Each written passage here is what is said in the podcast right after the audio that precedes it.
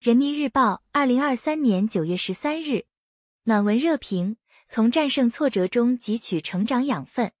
方凌婉，人物方宇翔，故事：最近方宇翔参与军训的视频在网络刷屏。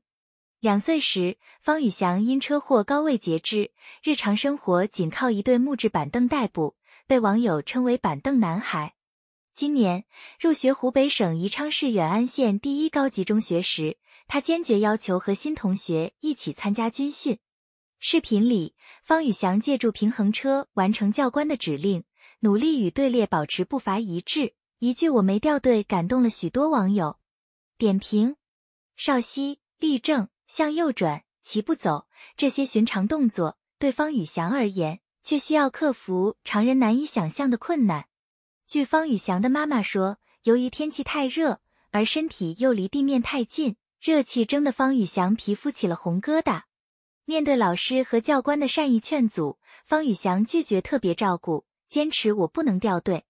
他目光坚毅，军姿挺拔，军礼标准，全勤完成了训练。面对命运的挫折，方宇翔也曾低迷，也曾消极，但最后他选择了积极面对。身体残缺。没有让他的心灵受困，努力学习成为方宇翔的目标。有人投来异样目光，他说：“我不理会，走自己的路就行了。”假肢稳定性有限，在教室穿脱不便，他就每天做两组俯卧撑，半小时举重训练，增加肢体力量，用板凳代替假肢去上学。保持乐观心态，坚韧意志，不懈努力，成为方宇翔生活的法宝。今年，他以全县前一百名的优异成绩进入高中。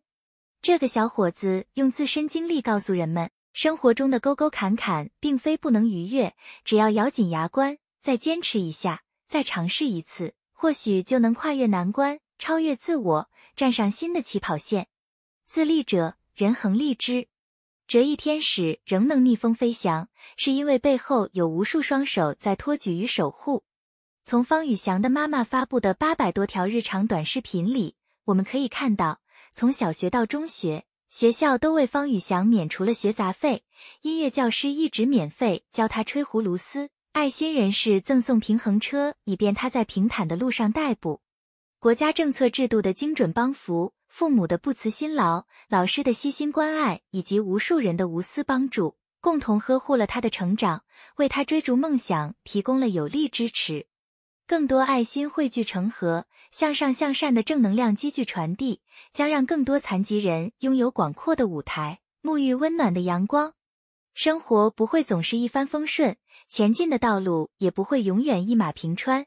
如何面对挫折，影响人生走向？危难者往往一蹶不振，迎难而上者却能越挫越勇。从战胜挫折、克服困难中汲取养分，砥砺自强不息的精神。前进道路上，机遇属于奋进者。让我们坚定信心，顽强拼搏，克服一切艰难险阻，用自己的双手打开事业发展新空间，做勇敢追梦人。